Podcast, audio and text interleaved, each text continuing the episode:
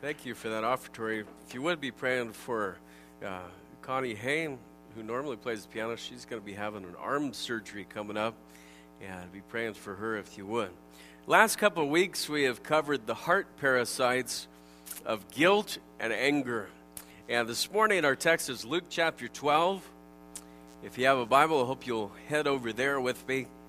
And if somebody close to you doesn't have a, a Bible today, share with them so that we can all get a look at this in Luke chapter 12. As we get over to Luke chapter 12, we're going to read a parable uh, that Jesus gave us to teach us about our resources and about our stewardship. And so look at Luke chapter 12. We'll start in verse number 16. And he spake a parable unto them, saying, The ground of a certain rich man brought forth plentifully. And he thought within himself, saying, What shall I do? Because I have no room where to bestow my fruits. And he said, This will I do. I will pull down my barns and build greater. And there will I bestow all my fruits and my goods. And I will say to my soul, Soul, thou hast much goods laid up for many years. Take thine ease, eat, drink, and be merry. But God said unto him, Thou fool, this night thy soul shall be required of thee. Then whose shall those things be which thou hast provided? So is he that layeth up treasure for himself and is not rich toward God. Today we're still in our series Adding by Subtracting, and we're going to cover minus covetousness plus generosity. But first, let's pray. Father, thank you for your word today. Thank you for its effect in our lives. I pray that we would allow it to work today as you see fit. And we ask these things in Jesus' name. Amen.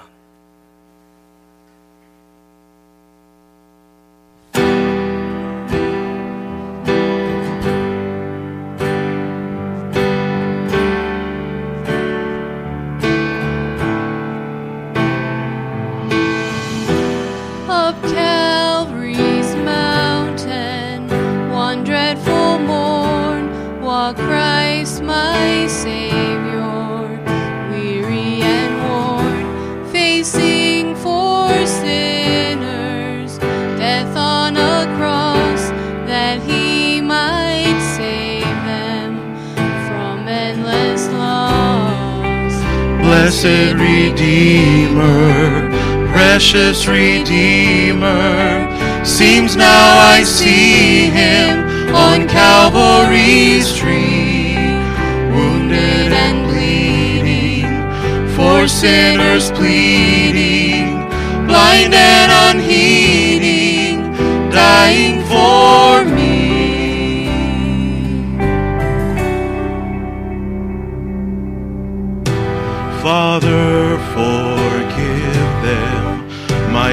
Savior prayed, even while his lifeblood flowed fast away, praying for sinners while in such woe. No one but Jesus ever loved so. Blessed Redeemer precious Redeemer. Seems now I see him on Calvary's tree, wounded and bleeding, for sinners pleading, blind and unheeding, dying for me. Dying for me.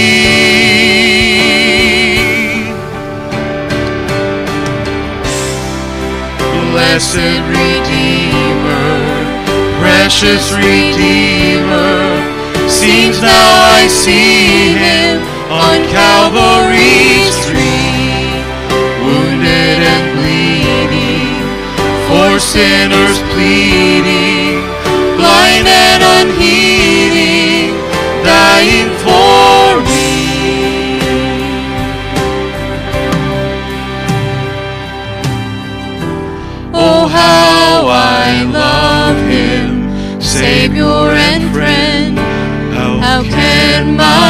praises ever find end? Through years unnumbered, on heaven's shore, my song shall praise Him forevermore. Blessed Redeemer, precious Redeemer, seems now I see Him on Calvary's tree, for sinners pleading, blind and unheeding, dying for me. Blessed Redeemer, precious Redeemer, seems now I see Him on Calvary's tree, wounded and bleeding, for sinners pleading, blind and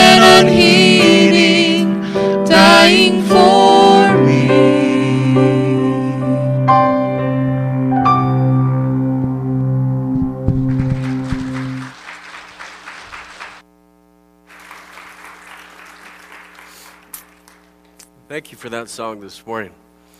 Well, I'm sure that if you've been here the last couple weeks, that you are relieved today that we are talking about greed. Because that is one issue that you don't struggle with, right? I mean, after all, have you ever met someone who introduced himself to you as a greedy person? Uh, Hi, my name is Jerry. I'm a greedy person. Hi, my name is Larry. I'm a greedy person. Uh, probably not. The, sad truth is, we've made it almost impossible to identify greed or covetousness in our own lives. Unlike guilt or anger, greed hides, it disguises itself. Uh, think about it like this greedy people are savers, and saving is a good thing, right? I mean, even Dave Ramsey says that. You guys can you guys can shake your head. You can agree. I'm not going to lamb blast you. Saving's a good thing, right? Uh, I'm not buying it. Uh, you're not with me. We'll, we'll go on to the next one. Um, greedy people also they're often planners, and planning is a good thing, right? Yeah, planning's a good thing. See, you guys are with me. That's good work. Um, greedy people want to make their financial future secure. They want to make sure that, that they're ready for the long haul. And that's a good thing, too, right? Okay, so there we go. And it's easy to hide from ourselves that we might be greedy or covetous. But people around us know. Even though it's almost impossible to see in the mirror, it isn't hard to see in the folks around us. In fact, we can spot it almost instantly in someone else.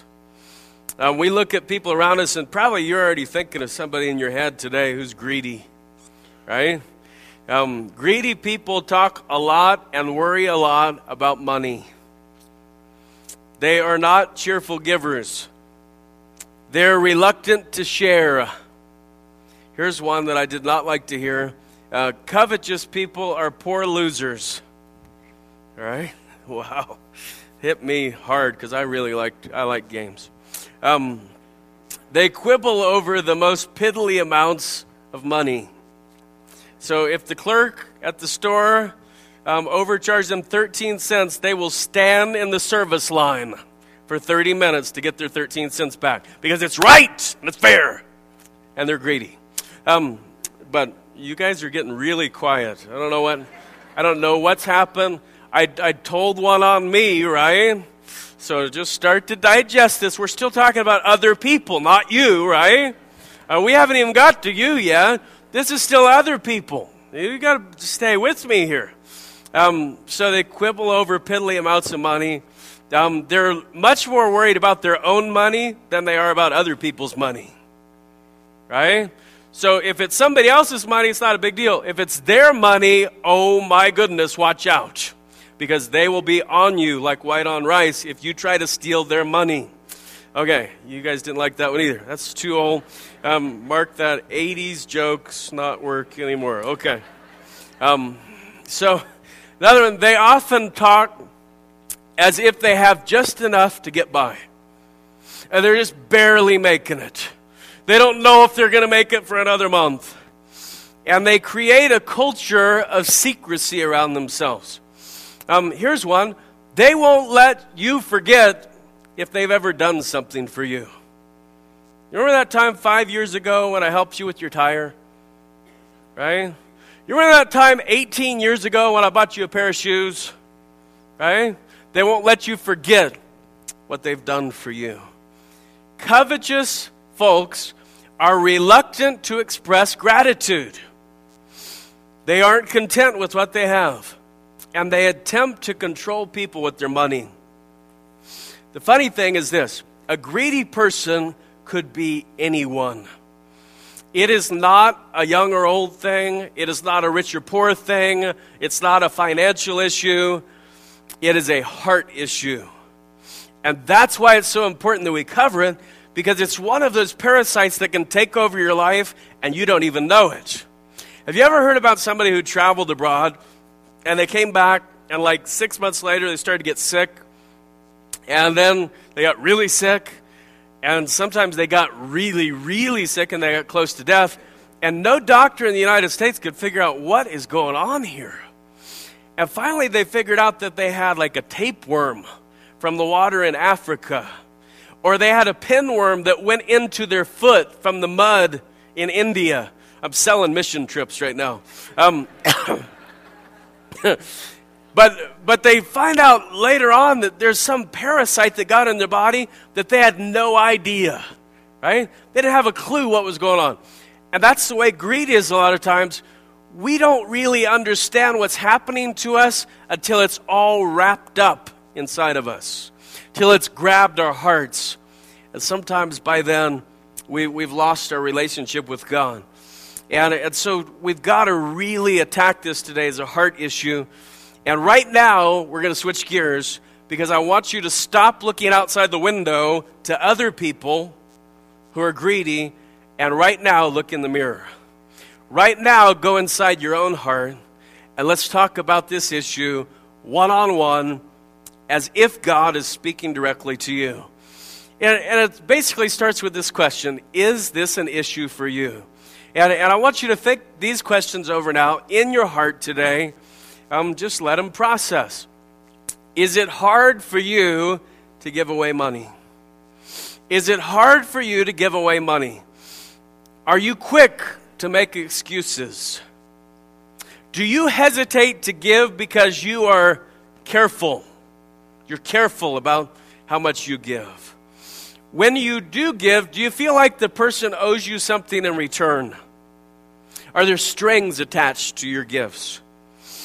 If this is a hard issue, I can tell you that your family feels like they are competing with stuff. Your family, your kids, your wife, your husband, the people around you, they may feel like you value stuff over them. And when something breaks at the house, if it's the end of the world to you, they see where the value is. They see where your heart is. And so I really want you to take this one in and process it because just like anger and guilt that we've already covered, we all are susceptible to greed. I stand up here today on this platform just as susceptible to this heart sin as anybody else. And every person in the room is susceptible to this one. And so covetousness can really get us. Look at Luke 12. I want you to go back up to verse 15 now. And uh, look at the verse that Jesus gave before he told the parable. He always told the parable for a reason, to explain something. Here's the verse he told before the parable. And he said unto them, Take heed and beware of covetousness. For a man's life consisteth not in the abundance of the things which he possesseth. So he says, You better watch out. Take heed. Beware. And then Jesus gives a story to illustrate what happens when greed gains a foothold in the human heart. And we're going to see in four parts this morning. If you'd like to follow along, notes are provided in your bulletin. Let's start by talking about the source of earning. The source of earning. Where does earning come from? Let's read verses 16, 17, and 18. One more time. I really want you to get comfortable with this. Um, think about the pronouns that I say. Do you guys remember pronouns? You guys, how many of you remember what a pronoun even is? Oh no, we're in big trouble. Um, like I, me, right? You guys remember those? He, she, we. Not the French word, like the, the English word. We. All right, you guys are really just, I don't know what's going on. Okay. Verse 16. He spake a parable unto them, saying, The ground of a certain rich man brought forth plentifully. Now look at this. He thought within himself, saying, What shall I do? Because I have no room where to bestow my fruits. And he said, This will I do. I will pull down my barns and build greater, and there will I bestow all my fruits and my goods, and I will say to my soul, right? He's the owner of all these things, right? He, he's got all of this for himself. It's an I, my scenario in his life. And it never once crossed this man's mind that God may have had something to do with his harvest. How many of you have ever farmed anything bigger than one acre? Right? I don't care if it's hay, barley, alfalfa, okra. There's not much okra in Idaho. How many like okra? How many like fried okra dipped in cornmeal and then battered and then put into a deep fryer? And if you put it on top of your head, I've told, no, I won't even do it. Your tongue will slap your brains out to try to get you. How many like fried okra? All right, how many of you, uh, this, it destroys me to even have to ask this question. How many of you have never in your life had fried okra? God bless your hearts. Oh my goodness. We're going to have to have fried okra Sunday. I don't know if we'll be able to get enough okra here for it, but we obviously need to have fried okra Sunday, right, Morris? Am I, am I talking right? Goodness gracious. Um, if you've ever planted a crop, though, how many of you understand that once you plant the seed, you really are kind of limited in how much crop actually comes out? Right? There's this little thing called weather and wind and insects. And you can manage the crop and you can do your best to to pull weeds and to water and to get insecticide and pesticide and herbicide and any other thing on the food that could kill us. Um, you could get all that on there, but but your crop, basically, once you get it out there, it's up to God. And that's the way it is when we plant things in our lives. And so often, though, we take the, the harvest and we get this supersized sense of ownership. That's what happened to the man in the parable.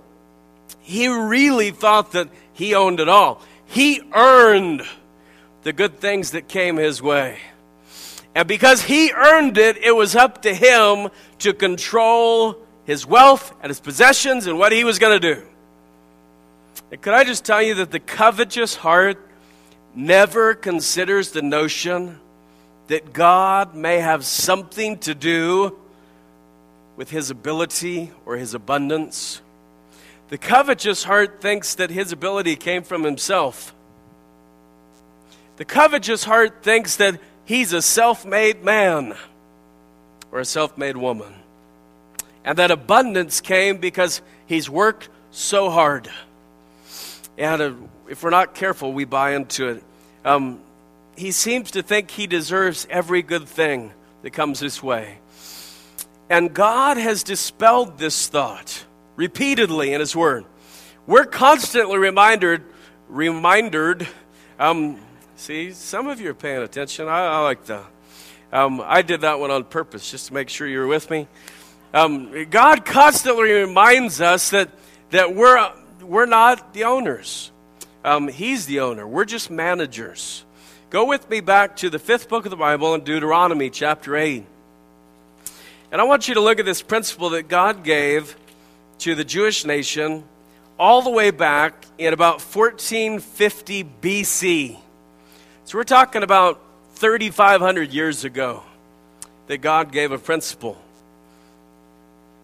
It's powerful, and it's a good one to keep in our lives. The source of earning is God. Let's look at the passage Deuteronomy 8, verse number 17. And thou say in thine heart, My power and the might of mine hand hath gotten me this wealth. But thou shalt remember the Lord thy God, for it is he that giveth thee power to get wealth, that he may establish his covenant which he sware unto thy fathers as it is this day. So God gives us this principle that says, listen, I'm the source of earning. I'm the one who gives anybody the ability to get wealth or blessings or abundance Every good and perfect gift comes from me. And the source of blessing is God. He's the one who gives ability and allows abundance. But it's all His, and it's all for His glory. It's all to do His covenant. In the New Testament, it's all for His kingdom. When Jesus says, But seek ye first the kingdom of God, and all these things shall be added unto you. That's what that verse is about. It's about the source of earning. But then the search for enough. As we move on to the second part of the message, the search for enough. How much is enough? And this is a question for your heart right now. How much is enough? And I want you to think about it just for a second. How much in your savings account would be enough? How much in your savings account would be enough? I know some of you are thinking a dollar would be more than I have right? Some of you are thinking, you know what? If we could get $500 in our savings account, we'd feel great about that. And other people are thinking of different numbers. Pastor, if we got 5,000, we, we feel like that'd be good. Some are thinking the FDIC limit, right? And the ones who just chuckled know what it is. It's $100,000.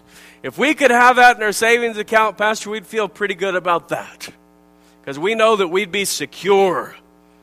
How much is enough?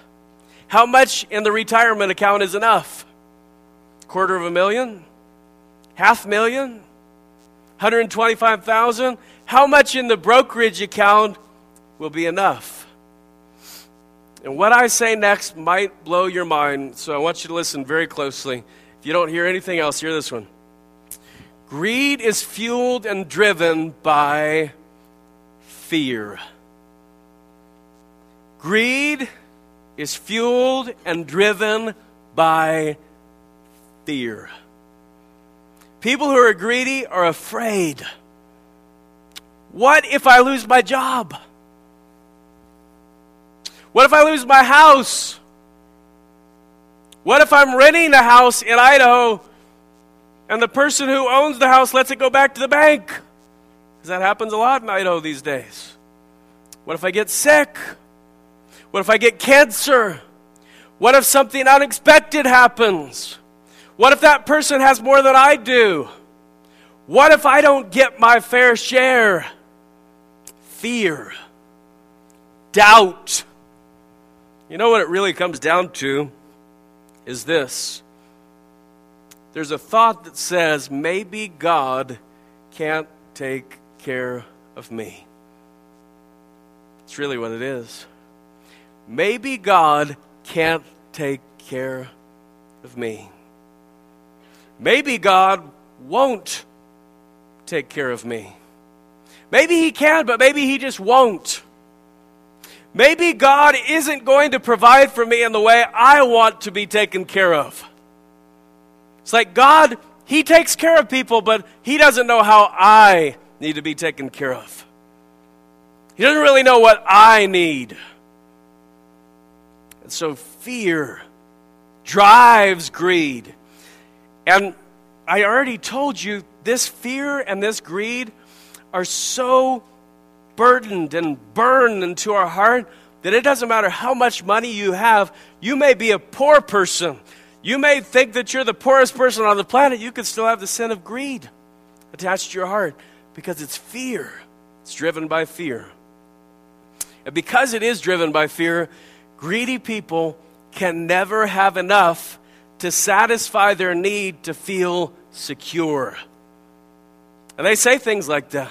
Once I feel secure, then I'll do more for other people. Once I feel secure, we'll do this.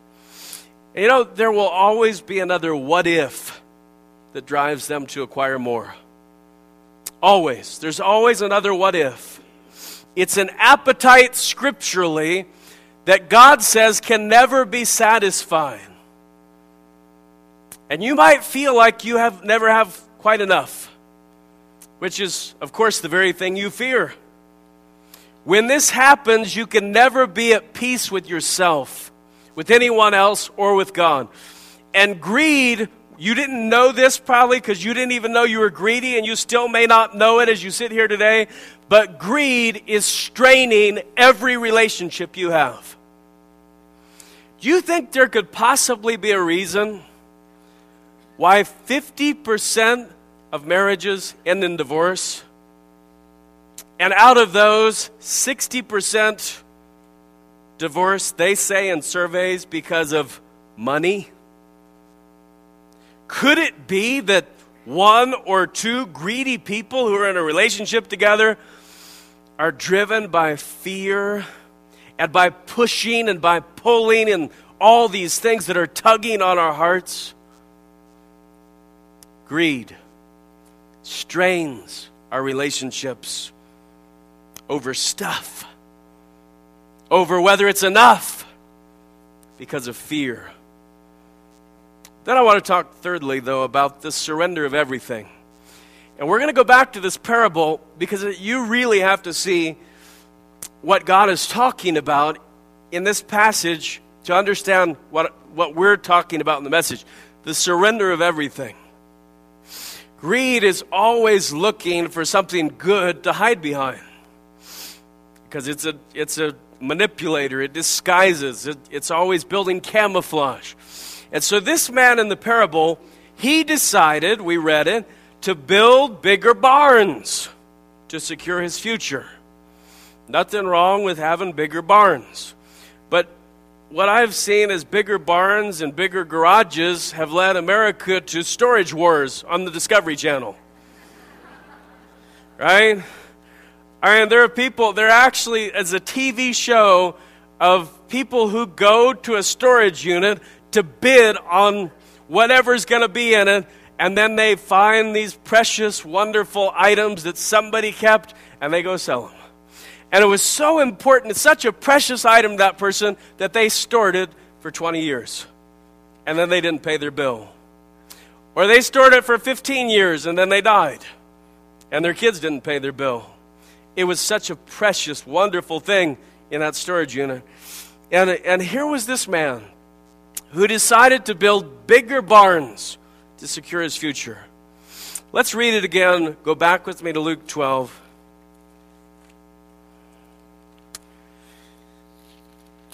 And this is some of the lingo that we use in our own minds, in our own hearts, in our own thought processes. And so let's, let's really take heed, as Jesus said, to this language. Verse number 19, Luke 12. And I will say to my soul, Soul, thou hast much goods laid up for many years. So here's a guy thinking that he would have his needs taken care of for many years. Nothing wrong with that, right? Nothing wrong with planning for the future. Thanks to his discipline and his planning, his kids won't have to take care of him in his old age. That's a wonderful thing, isn't it? You guys are afraid to say anything at this point. Like, am I supposed to say right? Am I supposed to shake my head? Or am I supposed to just sit here like this? Or have I already checked out? Which one is it? Um, and, and the thing about it is, if the story ended there, we might think of this man as a role model of prudence. I mean, he may be a Dave Ramsey guru. They think, man, this guy's got it together. He followed Dave's plan, and now he's got this and that and that, and he did this, and this is paid off, and things are good. He's ready for the future. But the story doesn't end there. Now, by the way, nobody's story ends there. He planned ahead, but he didn't plan nearly far enough ahead. See, he was right in thinking that he needed to plan for the future, but he was presuming on years he did not have coming to him. And just like he overlooked the God factor in his ability to earn, I earned this, it's mine. I worked hard for this money. I'll do whatever I want with it. By the way, if you have two people in a relationship who both say that, could I tell you you're headed for a divorce court? Because you're both greedy. I just blatantly tell you if what you're saying is, I earned that money, it's mine, I can do whatever I want with it, here's what you forgot there's a God in heaven who allowed you to earn. This guy not only forgot that, but here's what else he forgot. He overlooked the God factor when counting how many years he had left. See, he was pretty sure that he knew how long he'd be around. He followed the actuary tables instead of following God. And he assumed that his abundance of stuff assured him an abundance of time. But the two don't have anything to do with each other. The very day that this man made the choice to keep everything he'd earned, he lost it.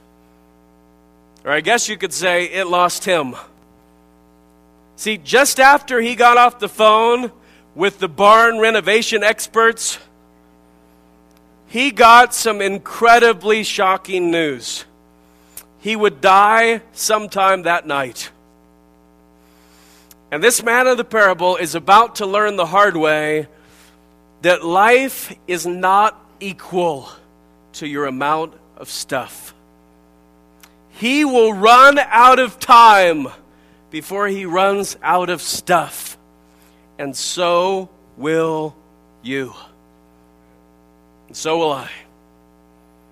Every one of us will run out of time before we run out of stuff. And it turns out that we're more dependent on God than we realize.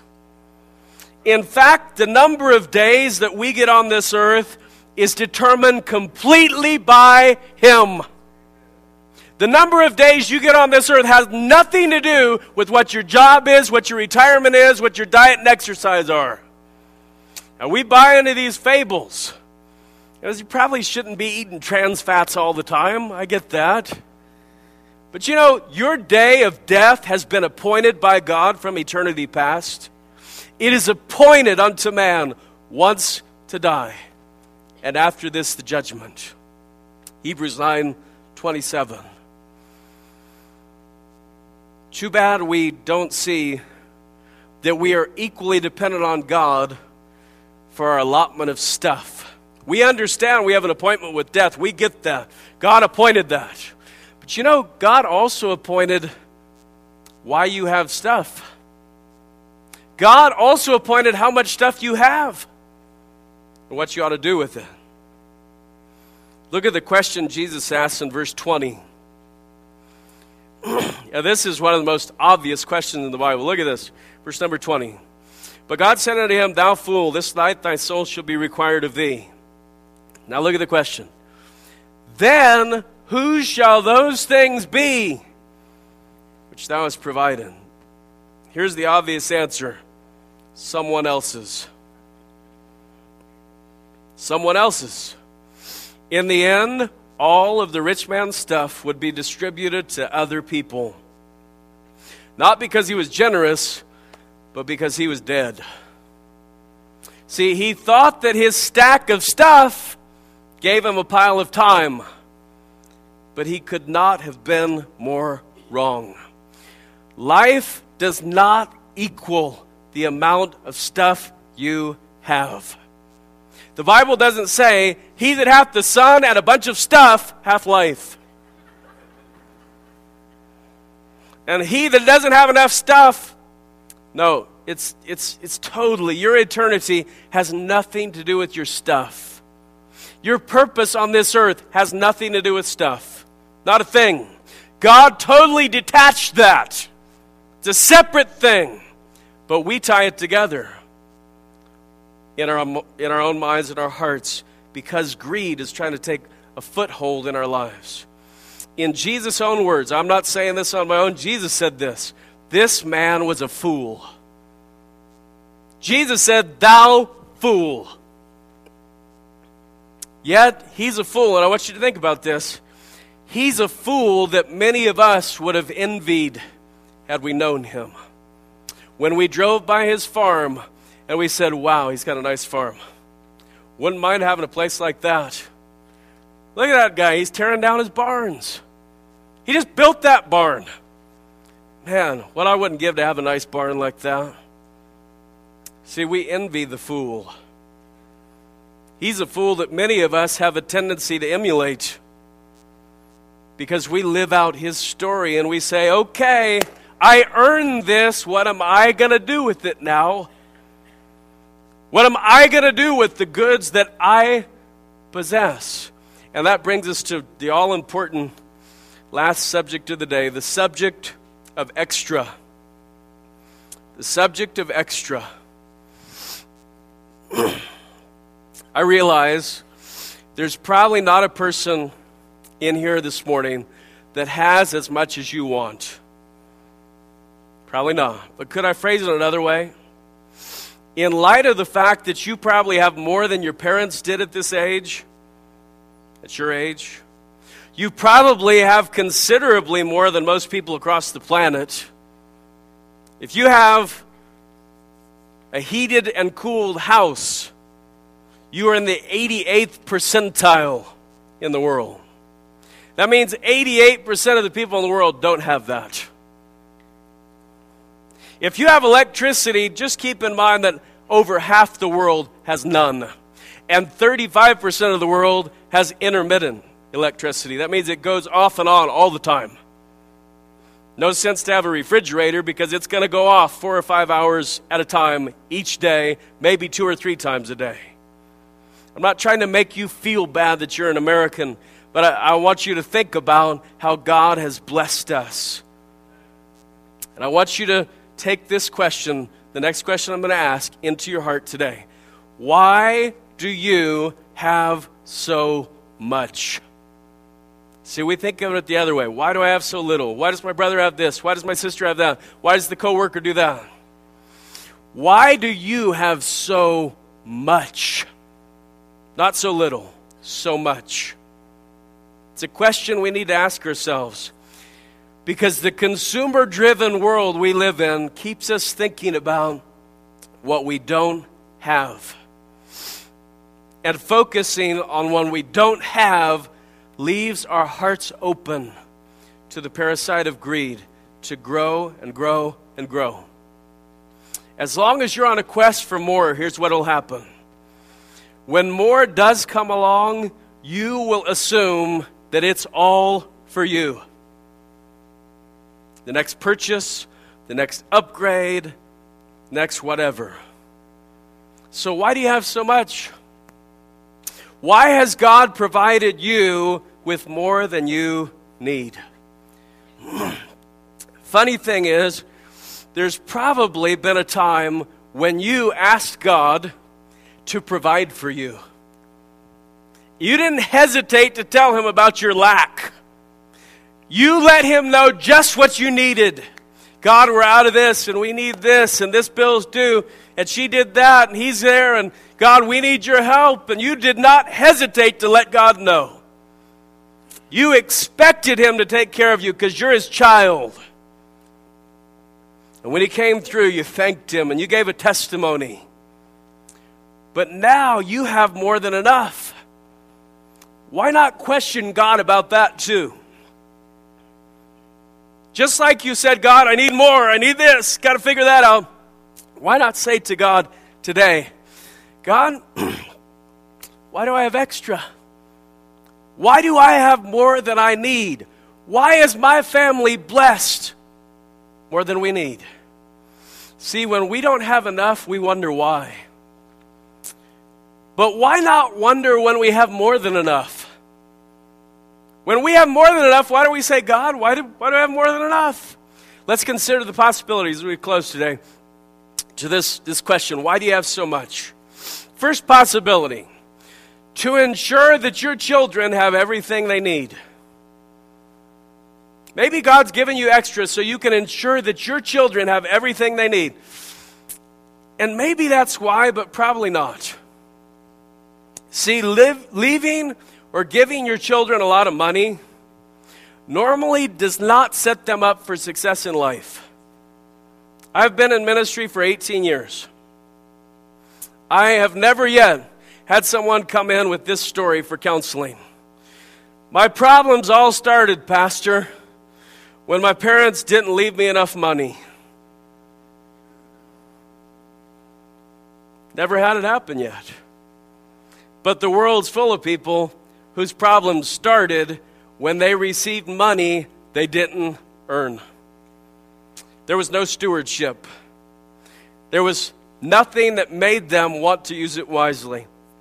I'm not so sure that God gave you what you have in order to ruin your kids. All right, so let's take that one off the table. Now, maybe you're still got it on the table, but I'm going to take it off. All right? You guys good if I take it off?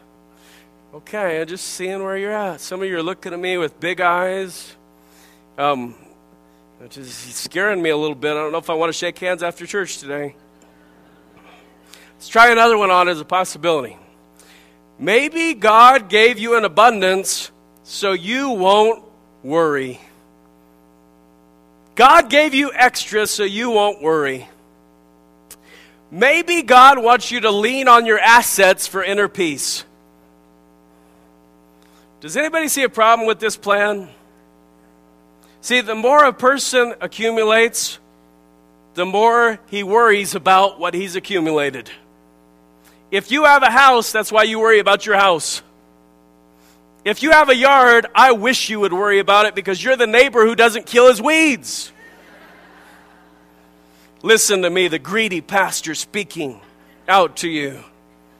I should go and give him fertilizer. You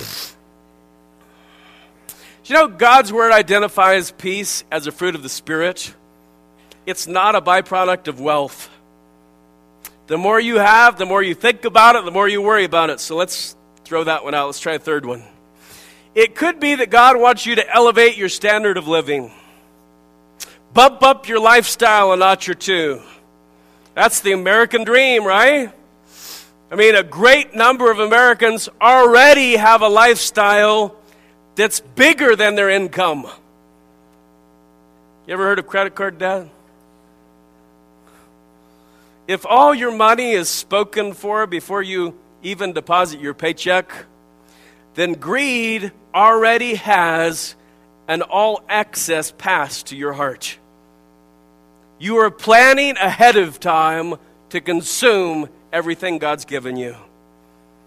You say, Pastor, hold on, you don't understand. We have to pay the cable bill.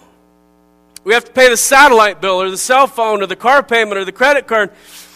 We've got to pay for the kids this and we've got to go there and they've got to be in this club and they got to go here and I've got to belong to the country club and I've got to play golf. And there's all these things that I've got to have to do. And we got a vacation and we got to go there. And we get these things in our mind that says we've got to live up to a certain standard of living. We convince ourselves that all those luxuries are necessities, that they're things that we can't live without. And when I read the Bible, as much as it pains my own heart, that's the essence of covetousness. That is what covetousness in the Word of God is all about. You don't actually have to have extra to be greedy. As long as you plan to spend whatever comes your way on yourself, you are a candidate for greed. And if you'd allow if you've allowed your lifestyle to keep pace or surpass your income, you're going to find it next to impossible to keep to keep greed from taking root in your heart. Of course, there's another option to consider. Maybe God has provided you with extra so that you can retire early. Now, it never crossed the rich fool's mind in Luke 12 to be generous with his money or his time. Look at verse 19 again. There are a lot of people who are probably in need in this neighborhood, but here's what he said I will say to my soul, thought he owned his soul, Soul, thou hast much goods laid up for many years. Take thine ease, eat, drink, and be merry. You know, God may have gifted you with the ability to get extra so that you can give years of your life to serving Him. I know a lot of people who God has blessed financially enough to the point where they retire at 50 or 55 years and go to the mission field for the rest of their life. They volunteer to do things in the community, they work in the kingdom of God with their lives. Maybe that's a possibility. Remember when you were a kid, you had two cookies and your sister had none? Remember this? You guys with me? No? How many of you had no sister? Okay, that's the only reason why you wouldn't be thinking this right now.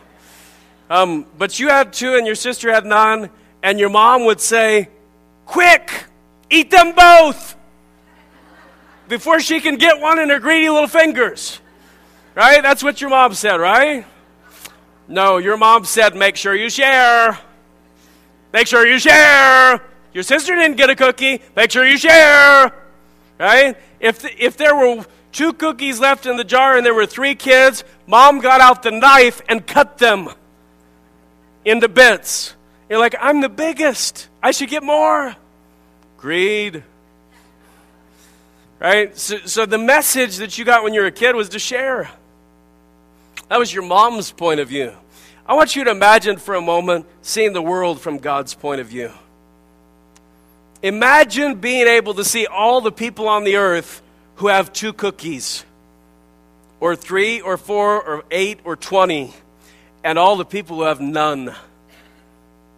Two billion people on the earth who do not have scriptures in their language. Billions of people on earth who do not have a meal, who don't even have water to drink. And God gave us cookies, a lot of them. And sometimes we don't see it from His point of view. And all I'm trying to get you to think about today is this if God has blessed you with more than you need, it's only so that you can share the abundance with somebody else. You are his manager of stuff. You don't own it. You're just a manager. In the past few weeks, we've seen that guilt is conquered by a scriptural confession. We saw that anger is conquered with forgiveness last Sunday. But you know, the covetousness of greed is only conquered by generosity. It is the only thing that breaks the grip of greed on your life. So, whether or not you think you have extra, give and give generously. You have to give to the point that it forces you to adjust your lifestyle. See, if it doesn't force you to adjust your lifestyle, it's not real generosity. If you're not willing to do that, according to Jesus, you're greedy. If you are consuming to the point of having little or nothing left to give, you're greedy.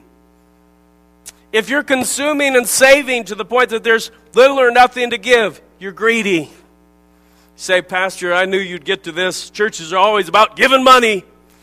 No, I'm talking about generosity in your heart. I'm not talking at all about the local church, about money, or any of those things here. I'm talking about your heart with God. I realize there are people in this room today of varying abundance. I have no idea what your checkbook looks like. I don't even know if you have one. I don't know what your money situation is at all.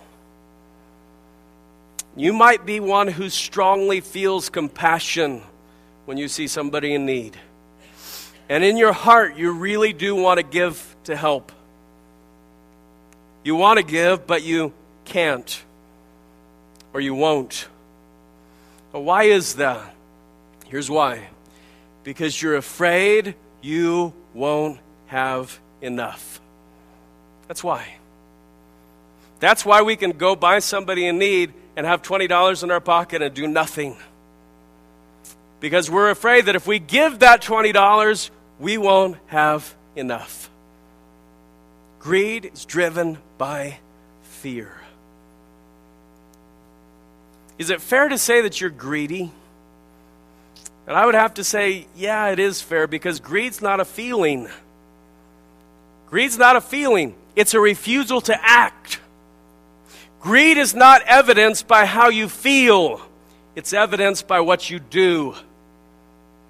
Good intentions and greed can live in your heart at the same time. The Vice President of the United States made over $400,000 last year.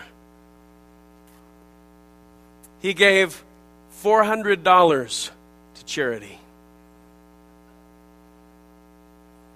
There are many people in this church who made a whole lot less than $400,000 who gave five, six, seven, eight, nine, ten, twenty thousand dollars to the work of God. Now, if you're a child of God, don't pat yourself on the back too early. We're still preaching about greed. But there are a lot of people, especially in government, who talk compassion but they never put their own money where their mouth is. They want to take from everybody else to give to their projects.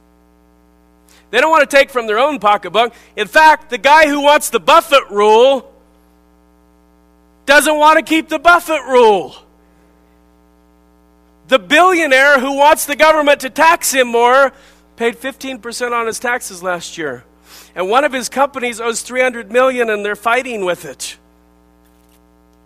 People don't like to part with their money. Whether they're billionaires or millionaires or thousandaires, or if you have 10 cents in your pocket. Greed could be an issue in your life. And God is trying to tell us we're going to leave it all behind when we die. That is crystal clear. We're not owners, we're managers. If we were owners, we'd get to keep it. We don't get to keep it. When you die, you lose it all. You're a manager. Some people get to manage more than others, but none are owners.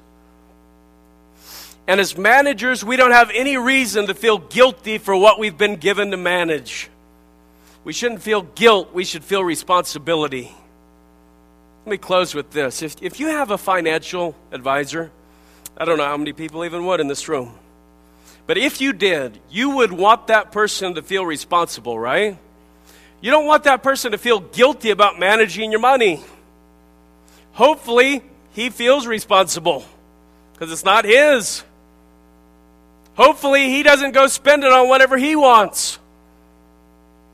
Hopefully, he doesn't pull a, a Bernie Madoff and Madoff with your money.